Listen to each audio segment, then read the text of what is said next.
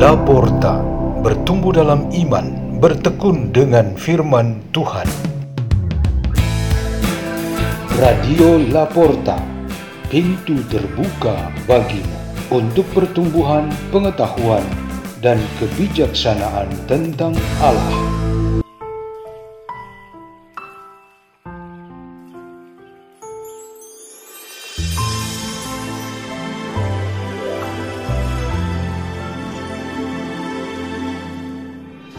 Bacaan-bacaan dan renungan Sabda Tuhan hari Minggu biasa ke-31 5 November 2023 dibawakan oleh Rini, Tirto, Henry, dan Pater Peter SDB dari komunitas Pukat Labuan Bajo Keuskupan Ruteng Indonesia.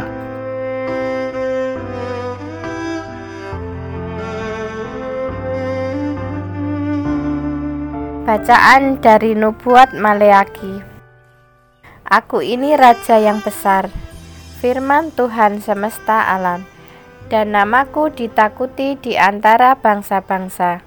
Maka sekarang kepada kamulah tertuju perintah ini, hai para imam. Jika kamu tidak mendengarkan dan jika kamu tidak memberi perhatian untuk menghormati namaku, maka Aku akan mengirimkan kutuk ke antaramu dan akan membuat berkat-berkatmu menjadi kutuk. Kamu telah menyimpang dari jalan. Dengan pengajaranmu, kamu membuat banyak orang tergelincir. Kamu merusakkan perjanjian dengan Lewi. Firman Tuhan semesta alam. Maka aku pun akan membuat kamu hina dan rendah bagi seluruh umat ini. Oleh karena kamu tidak mengikuti jalan yang kutunjukkan, dan kamu memandang bulu dalam pengajaranmu. Bukankah kita sekalian mempunyai satu Bapa? Bukankah satu Allah yang menciptakan kita? Lalu, mengapa kita berkhianat satu sama lain, dan dengan demikian menajiskan perjanjian nenek moyang kita? Demikianlah sabda Tuhan.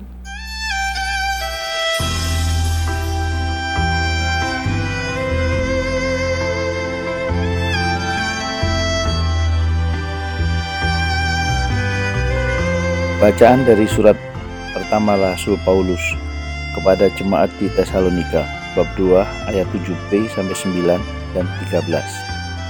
Saudara-saudara, sama seperti seorang ibu mengasuh dan merawati anaknya.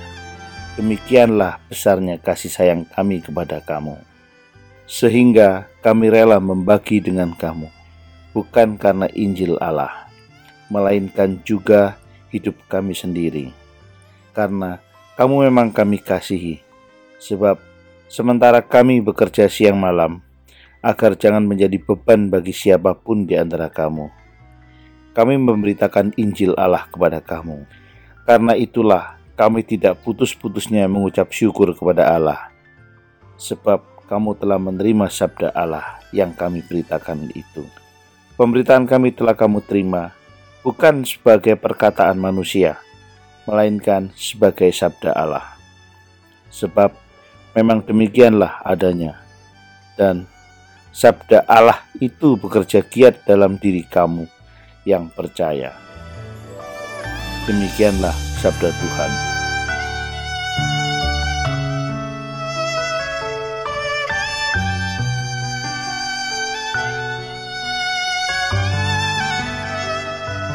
Inilah Injil suci menurut Matius bab 23 ayat 1 sampai 12.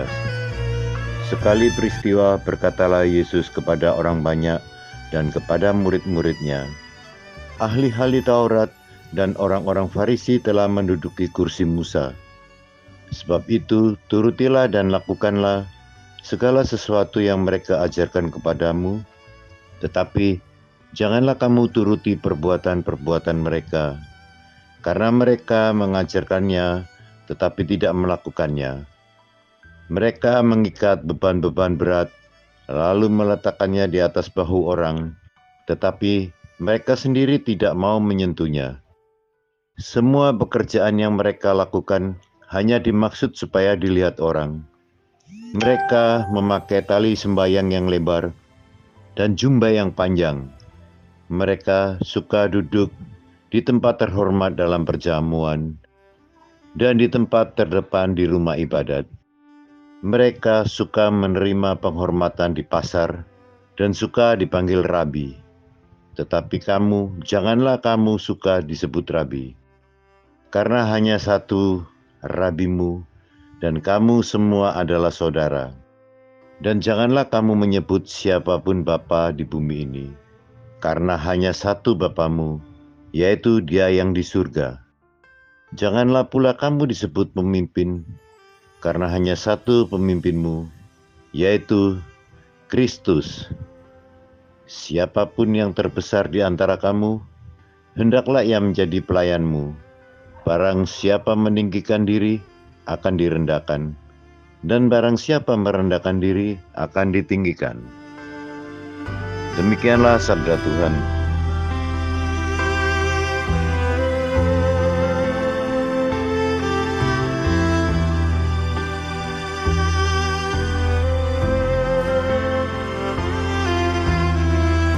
Renungan pada hari Minggu biasa ke-31 ini bertema menawar harga surga.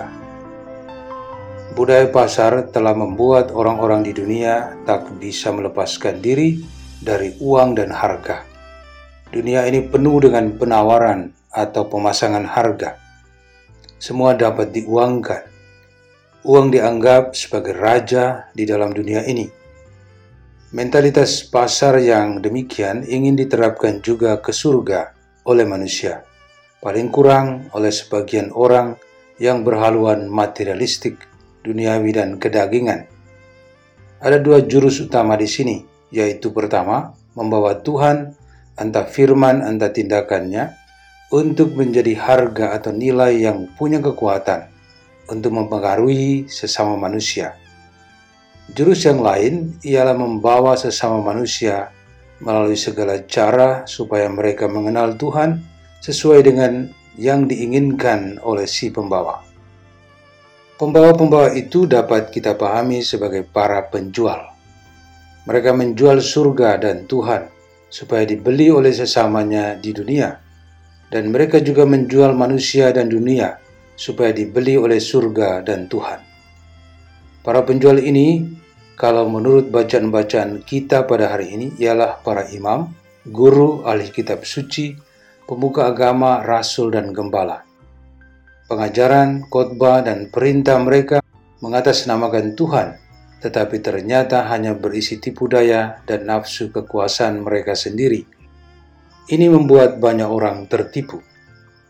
Orang-orang kebanyakan yang sedang berziarah iman dalam segala jalan di dunia ditipu oleh gaya farisaik, seperti yang ditegaskan oleh Yesus dalam Injil, bahwa Kata-kata mereka dapat didengar untuk menambah pengetahuan dan informasi penghiburan, tetapi jangan pernah mengikuti tindakan mereka. Mentalitas pasar memungkinkan orang lalu beramai-ramai menyatakan diri sebagai guru, rabi, imam, ahli, moralis, bahkan bapa. Pasti ada begitu banyak teori dan ajaran.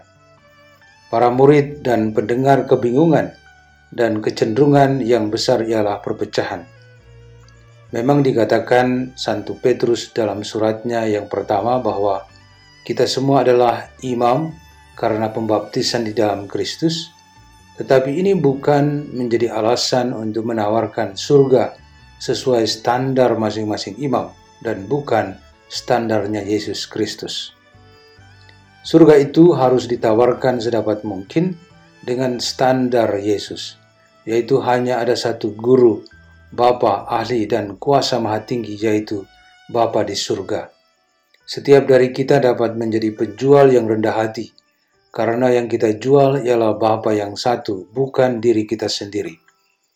Kita sebagai kaum imam kiranya dapat mengikuti contoh Santo Paulus yang menjadi seorang pelayan rendah hati.